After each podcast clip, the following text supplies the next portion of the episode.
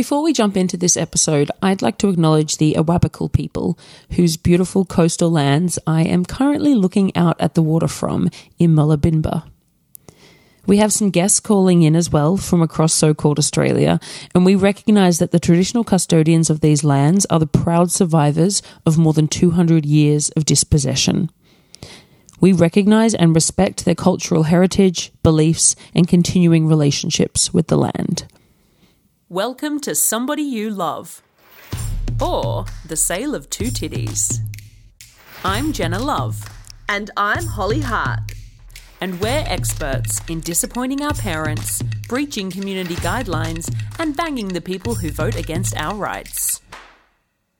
Hello, it's Jenna here. Now, I don't have Holly with me this week, sadly, but I think I've made up for it by having not one, not two, but three guests. So I am joined today by Janelle and Carly from Decrim Queensland, who are going to update us on the Queensland sex work law reform process, which is currently underway.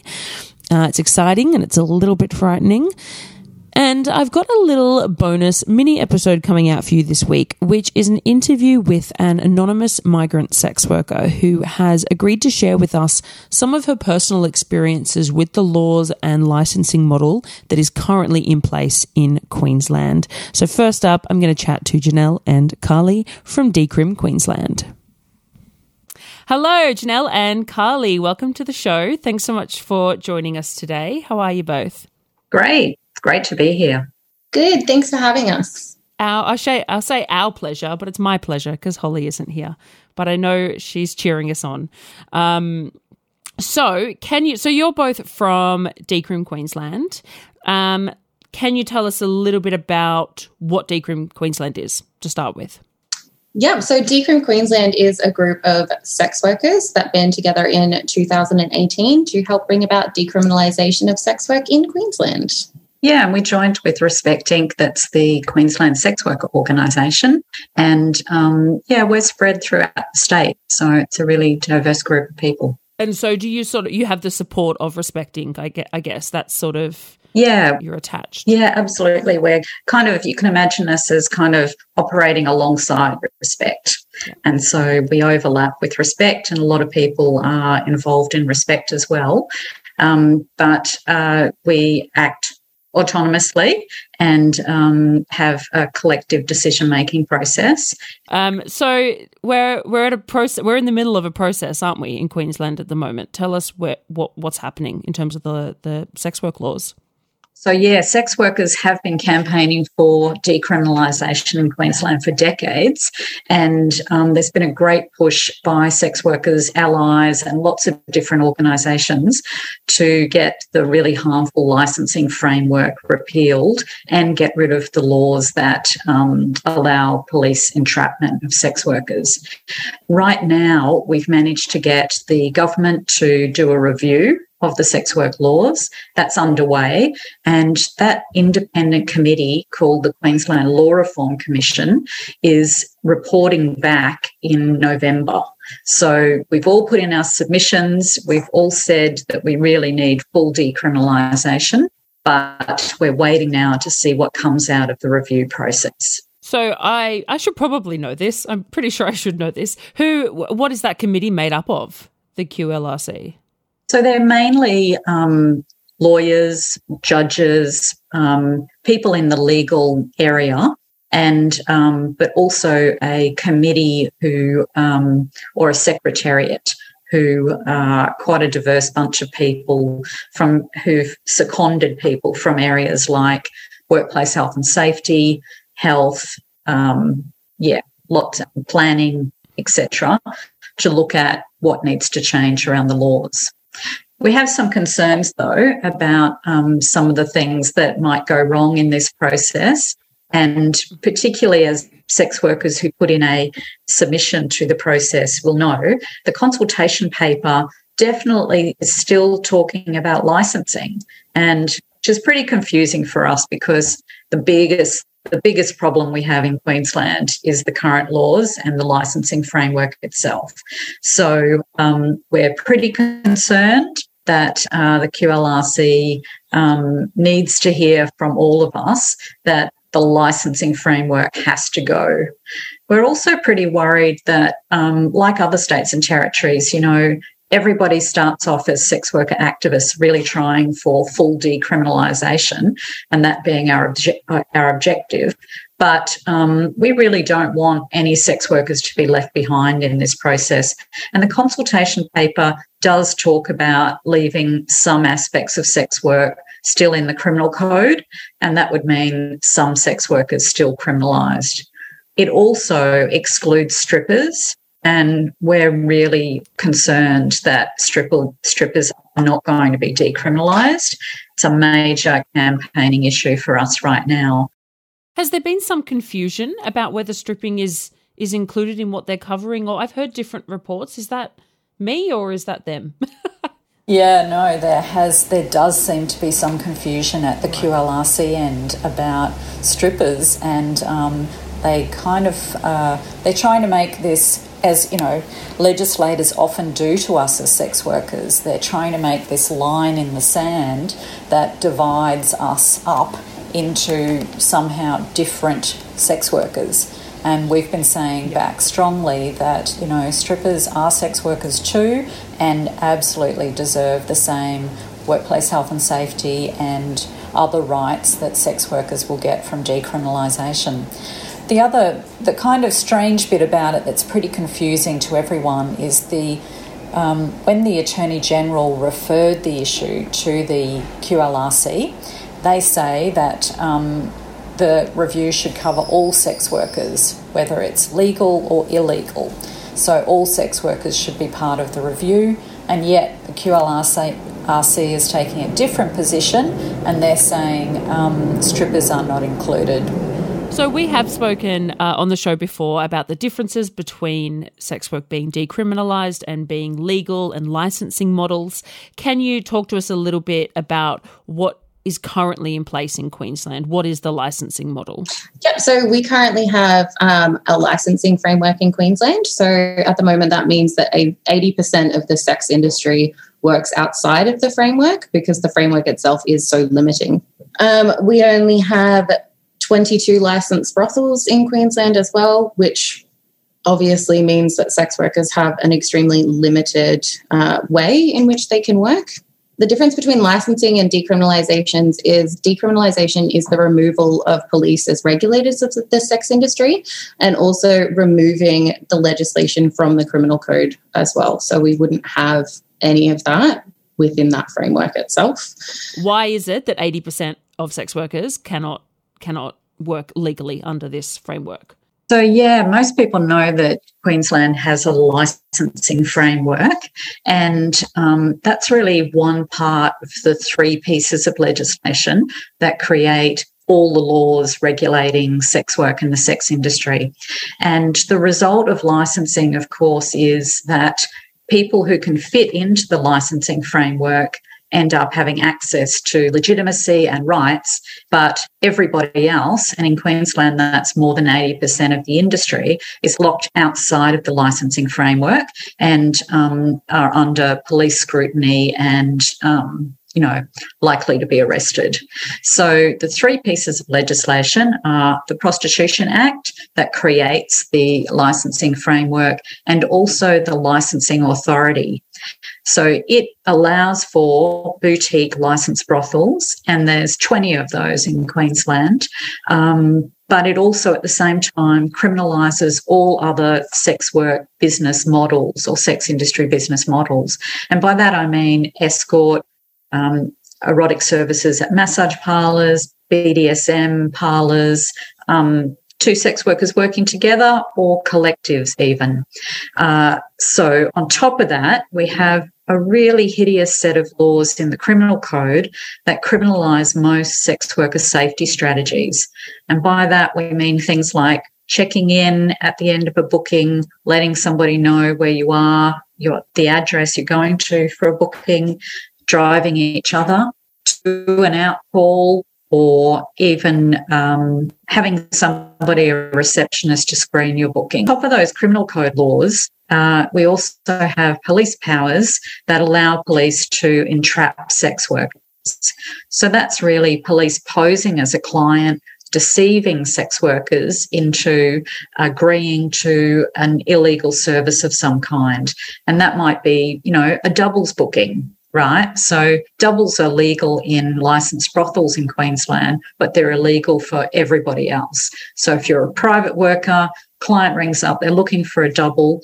No one would think twice about that, right? Because as sex workers, clients bring up and ask about doubles all the time. And it's and it's something that a lot of us really enjoy. Absolutely. Because, because we're able to work with a peer, we've got a friend there with us, like it's nice. We feel perhaps I know I get a little sense of well, there's two of us and, and one of them, and that's you know uh, you know that only goes so far, but it's a nice feeling. Yeah, totally. And, you know, who would, you know, imagine having to miss out on those eye rolls and glances yeah. across at each other in exactly. the booking, right? so, um, yeah, totally unfair that as private workers in Queensland, we're unable to do doubles. Yeah. So, as Janelle said, um, in Queensland, it's legal for police to pose as clients in order to entrap sex workers. So, this um, is obviously pretty horrific for sex workers. It means a massive invasion of privacy for us. Uh, they police in Queensland will often text um, or call a sex worker to organise a booking um, under the guise of being a client. That will often include asking things like for uncovered services. Um, or implying that that is what could occur with the worker, and whether or not the worker agrees to that, the police officer can still turn up um, at that person's place of work and then arrest the sex worker. And, you know, that scenario of police engaging with you as a um, client is a really hideous experience because, I don't know, people work differently, but, you know, when somebody turns up at my call and um, from they walk in the door, I'm starting the kind of, you know, intimate touching and, um, you know, engaging with that person in an intimate yeah. way. And I'm in my lingerie. And, you know, when that person turns around after that kind of engagement and um, pulls out their badge, tells you they're a cop, it's a really hideous feeling. And not only do police then often charge sex workers in Queensland with um, a charge under knowingly participate in the provision of prostitution, a criminal code charge, they also use our money and our devices um, to charge us with tainted property, and they they actually take your money and your phones. You might get them back later on. Some people haven't, and um, yeah, it's a massive inconvenience because, of course, without your phone and you know your income, um, yeah, it throws your week and your life out, right? Yeah. Yeah, I think you've made a really great point there about like from the second you open the door or the client opens the door, the second that booking starts, we're trying to create a safe space and an intimate space. And you, it may not be that you're naked or, or whatever, but there's a there's a vulnerability there and there's a shared experience there. And we really, you know, we give no matter where you work in the industry or how you work, you know, we give a lot of ourselves to our clients and to our work. You know, we're we're there, we're a part of it. Um, so at any point in that process, for someone to turn around and um, you know throw handcuffs on you is just so violating. I'm so grateful I haven't had that experience, and it, it really. I mean, I've only worked in Queensland once, um, and the laws are a big part of that because it, it doesn't. It, it scares me yeah, absolutely. And you know that that experience of, you know, somebody you thought was a client, a paying client, turning out to be a cop who's going to take your income and your phone and not pay you for that time. Um, yeah, yeah it, there's a question of consent, right? Because you've been Massively. engaging with that person, can you know, having consented to that activity understanding they were a paying client. It's totally wrong. And I think when Absolutely. I think when most people hear about that, they're they're just totally appalled that entrapment is allowed to happen in that way.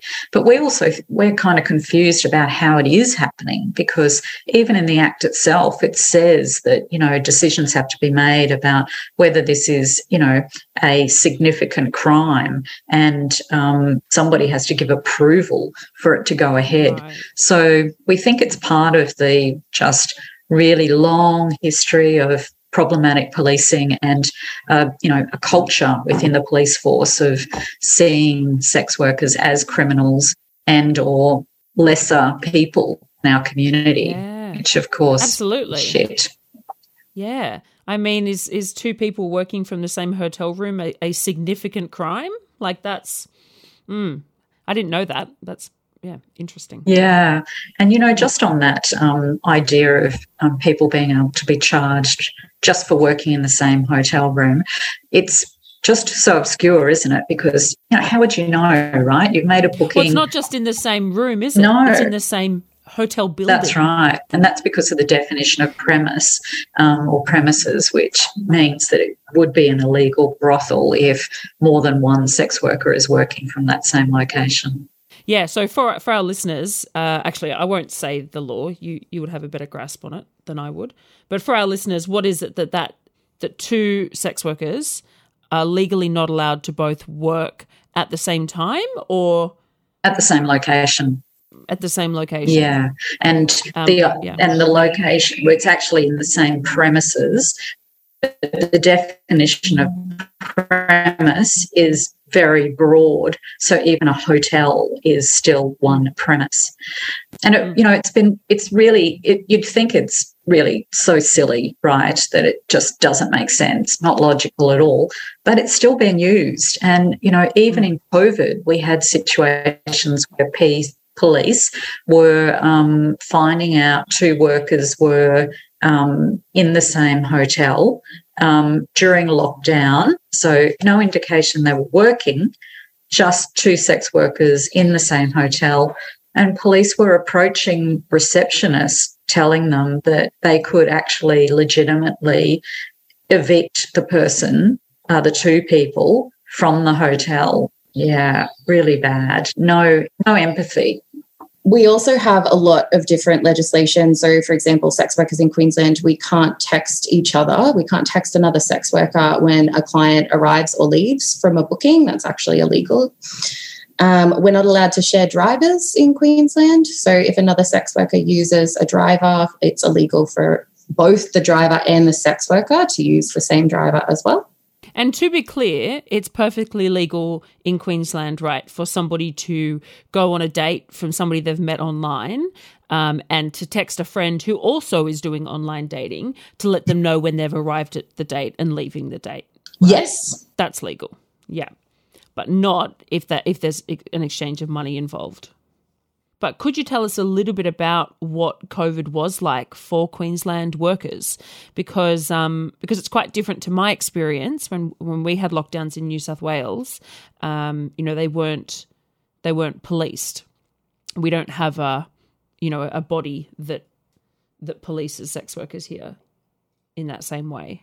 Yeah, so it it was really kind of obscure during COVID for sex workers in Queensland because police um, took it on themselves to attempt to stop sex workers from working way before anybody was in lockdown.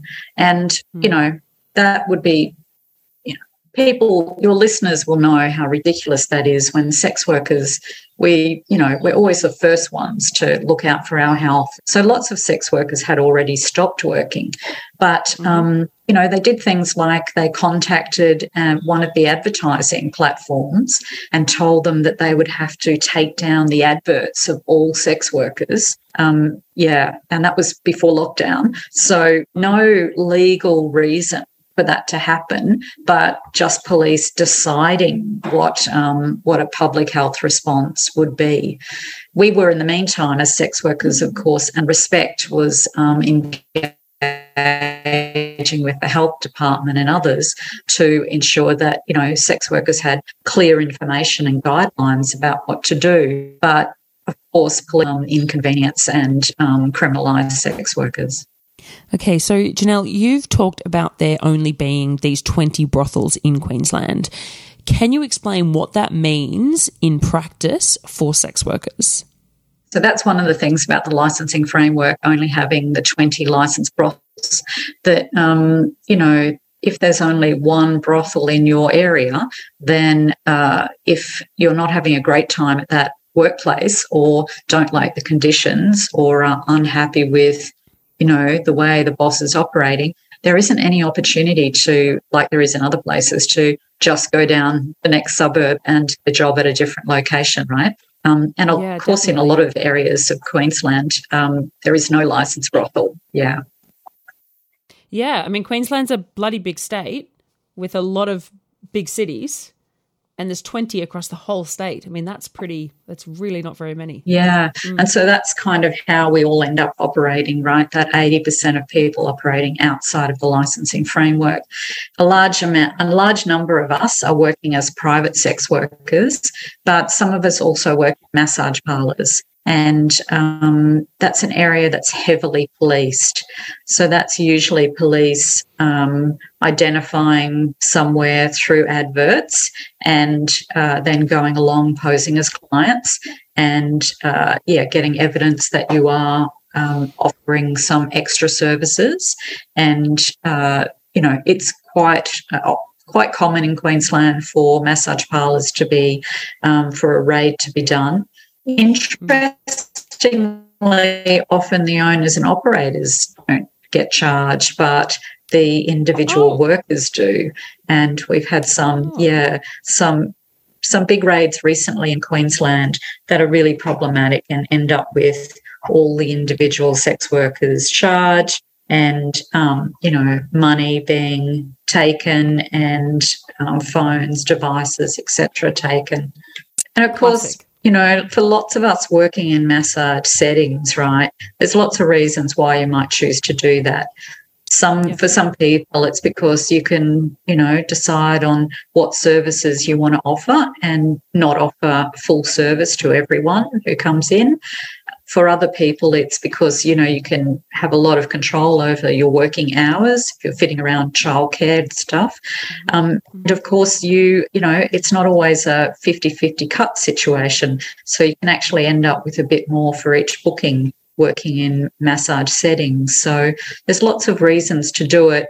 But um, police for however they've managed to do this, I'm not sure, but they really frame massage parlors as places of exploitation, and um, mm. it's simply not the case. Um, you know, all mm. workplaces mm. can be, all work, right, can be exploitative, and um, that's why we need decriminalisation. But um, it's certainly not true the way that massage parlours in Queensland are framed to, as being you know, having worse working conditions than other places. Yeah, look, that's my, my, reasoning when I worked in a massage parlor was for that, that first reason, mostly, um, was that I, I could decide who I offered services to, whether I was comfortable, all that sort of thing. So, I mean, for me, that question of exploitation in that environment is is pretty absurd because the very reason I was doing it was that I didn't feel that I had to do anything I didn't want to do, and that so mm, you know. And I, but logic isn't. They don't love logic, do they? No, and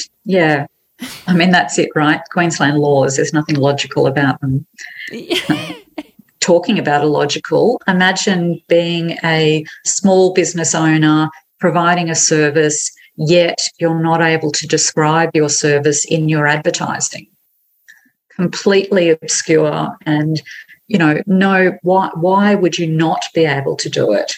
But yep, that's the case in Queensland particularly in a service where there's a huge amount of consent boundary setting involved. Like that, if, if anywhere it should be prioritized that you can explain you know what happens and what doesn't happen and that you can negotiate that sort of thing beforehand that's where it should be absolutely the, yeah yeah, so it gets in the way for lots of sex workers. And really, that's kind of the stepping off point for police and charging sex workers often it starts with them reviewing the adverts and um, seeing something that's you know outside of the guidelines which let's face it right nobody can really work within the advertising guidelines in Queensland. And um, so we're all stepping outside of it frequently. Mm-hmm. Um, but they, if they see your ad, um, then it allows them to get permission to, yeah, do an undercover sting. And um, then you're likely to end up with one of the other charges. Because also, most of us are operating, um, we're making that decision every day, right? about whether we work legally or work safely. And if you choose to work Yeah. safely, then you are, you know, you're at risk of being charged. As you were saying, like when they go through your ads, and that's kind of the first step in the process of being entrapped, it's also um, worth noting that a lot of the time you won't know that your advertising isn't compliant until you receive a fine in the mail. Um, and that could be potentially months since your advertising has been up.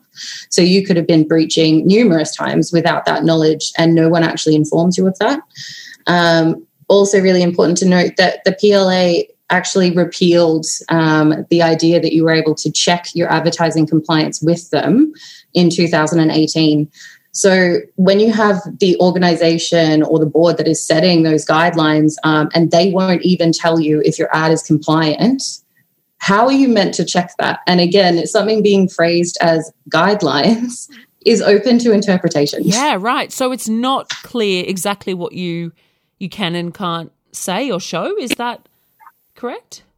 So there are some circumstances where it is pretty clear. So, for example, using the terminology massage, um, but there are examples in the guidelines, um, you know, about referring to bodily fluids, for example, and they use the example mistress pee a lot.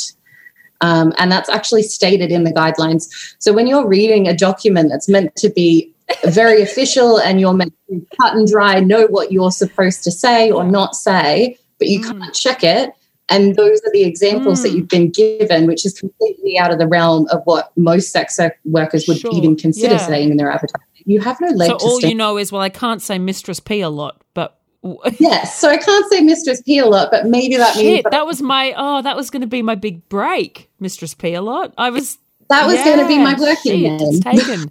it's a bit of a pun, you know. Oh, damn it. Uh, I don't think we've talked about this on our show before, and I think a lot of people outside of the industry don't realize that uh, sites that scrape our ads are also a, a really big problem. Um, and so, if what's put out, and this is so, so these sites will take some of our pictures, they might take our copy, they might not put the two together, they might take somebody else's pictures and our copy and put them together or whatever, and to try and populate these sites to try to get them more popular. And we have no say in it whatsoever, and we don't often know that they're out there. Um, and they can say, and I've come across ads that have advertised things that I don't do and have said certain things about, put me in locations that I'm not in, in states I'm not in. Um, and so if, if I could be potentially fined for an ad that somebody else has put up for me that I had absolutely no say in, I mean, that, it's a bit absurd. It's a whole other issue, of course, but it just compounds that for workers in Queensland. I think that also comes back to receiving a PIN in the mail. You might not have any idea that that advertisement exists. Um, and then months later, you could be receiving a fine. And so you either have the option of paying that fine or going to court to fight that fine. And when it comes down to those two options, especially being outed as a sex worker, which is a massive risk um, of going to court to fight that, and as well as legal costs and everything that's involved with that, it's a lot easier to just pay the fine. Yeah. And so you're stuck in that kind of position where you can't actually fight for your rights or fight for the fact that that isn't yours and that it was taken and reworded. Instead, your only option essentially is to pay the fine. Yeah. And you know, on those um, PINs, Carly, is it's the case, right, that it doesn't even say what you've, you know, Oh. anything about what you've done wrong. It just says you've infringed Yeah. the act. So you've got so no- you don't even know. Yeah. And so then there's, you can't then fix it. You'll just keep getting the fine. No, and Oh. and your only reference is to refer back to the guidelines that you can't check. Wow. Just ridiculous.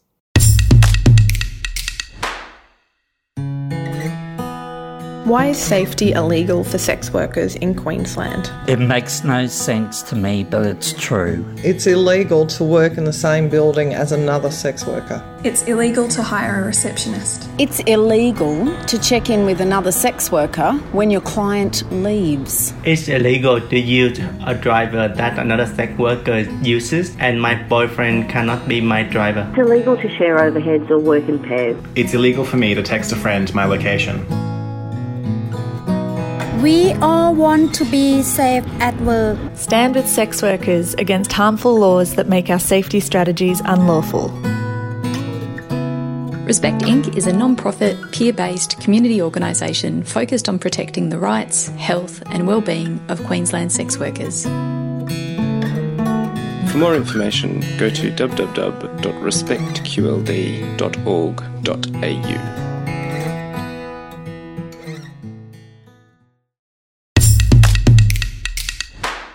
So, with this whole licensing framework and these multiple codes under the Queensland law, obviously, uh, you know, that's going to make sex workers not super keen on the police, right? Um, and so, ha- what do you see in, in the in the work that you do and in the people you've spoken to, and from your own experience potentially as well? How do you how do you see sex workers interacting with the justice system? So most of the time, it's complete avoidance of the justice system if they can. Um, a lot of the time people will contact um, Respect as an organization or other sex workers um, on how to go about approaching police. So that's to report crimes like that are quite horrific, so sexual assault, um, rape, all sorts of things, and as well general things, so breaking and entering, um, any kind of crime that anyone else in the general population would like to report. For sex workers, they have to go through a whole bunch of different things uh, and questioning whether that's something that they want to do because of the risks. Uh, so, and it has happened. We have seen it. This isn't, you know, mm. fictional risks that we are just kind of making up that could happen. Um, a lot of sex workers have on their police files that they are sex workers, whether they have said that or not. Uh, a lot of police talk quite voyeuristic with their questioning, um, so very unnecessary things especially regarding sexual assault. And if you have just been you know gone through a situation when, where you've been violated having someone asking those personal questions which are just out of interest and it's not anything to do with evidence collection it's you're being violated all over again. Um, you also have to you know you potentially have to out yourself depending on the crime as well. Uh, sex workers are entrapped after reporting crimes. Um, there's there's just there's so much that goes on with that. It's insane. It's horrible. So because if if you go and report a crime, then the police is a, and and in that process have to out yourself as a sex worker. Then the police are aware that you are a sex worker, and you potentially um, can be putting a target on yourself. Yeah, um, and so for example, say that you have gone in to report a crime and that police officer has put on your file that you are a sex worker, even if that's related to the crime or not, that can be brought up by other police. Uh, and it, you know, I've seen it happen with sex workers that have been pulled over for, um, you know, yeah. RBT lines and things like that. Their license have been run, so they would do more tests, like drug testing and things like that as well, because of the stigma of being a sex worker that's associated with their name on that database now.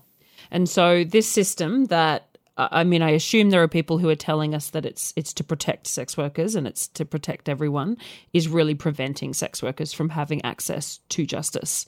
Yeah, massively. Yeah.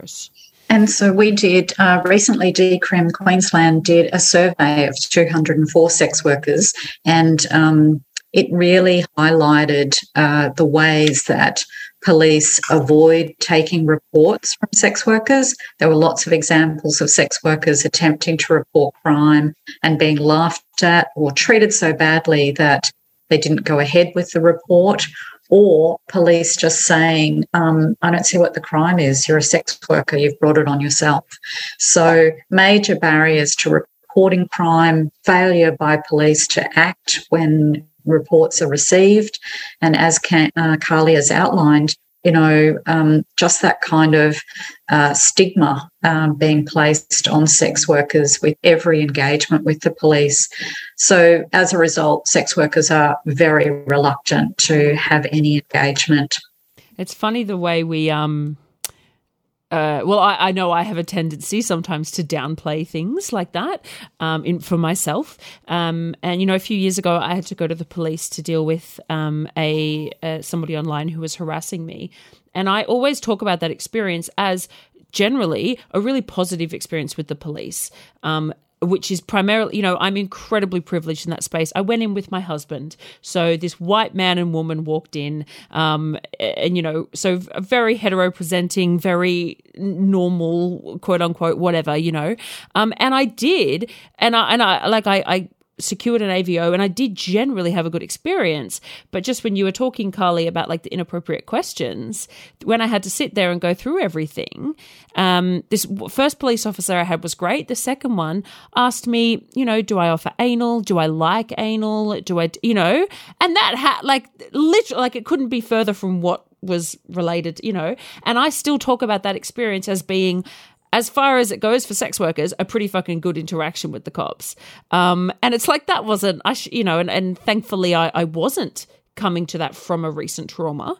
Um, but I, I shouldn't have had to have that. And that's, you know, that's, that really should be the bare minimum that I shouldn't have to to deal with shit like that.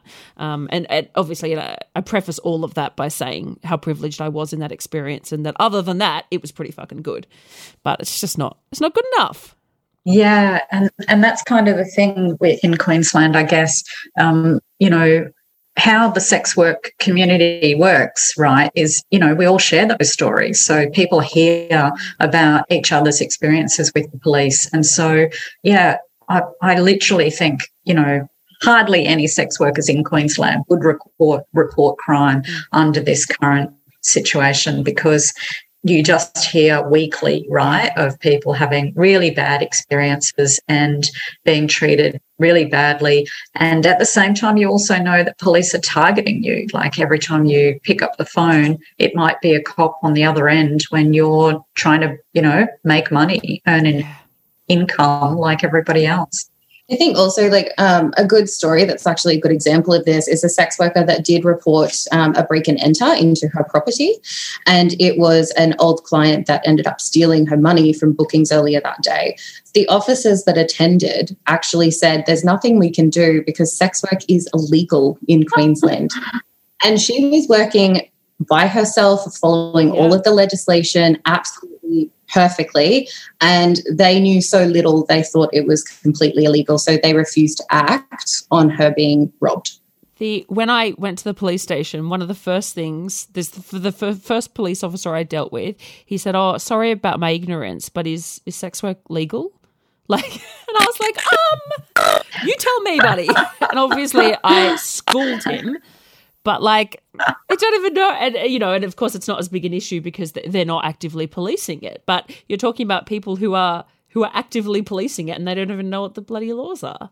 I think that kind of shows like how much stigma we have to go through and how much of that is actually carried in um, you know from movies and media and things like that especially from america where people in australia don't even know the basic legislation yeah, on it absolutely but isn't that just so often the case that sex workers are the experts on the laws, right? And yeah, I guess it just takes me back to the law reform campaign. If only people recognised how much um, sex workers were the experts on what the laws are, what needs to change, and what's a really bad idea about changes to the laws. We'd just, it'd be so much, yeah, cut out so much wasted time. So, one of the big fears, right, is the people who are going to get left behind? Who are we worried about being left behind? So, street based sex work is currently criminalised in Queensland. But over the last five years, there have only been six offences under the um, public soliciting charge. And um, and that's partly because our um, street-based sector is quite small. Um, a lot of people having moved to other ways of meeting clients, but um, it's also because um, they have lots of other ways of um, criminalising sex workers, right? So if you look at the stats, the police stats, it shows over years um, most of the offences were related to um, public soliciting. And then at some point, it just totally flips over to this other charge called knowingly participate in the provision of prostitution. And that's the one that most sex workers are now charged with.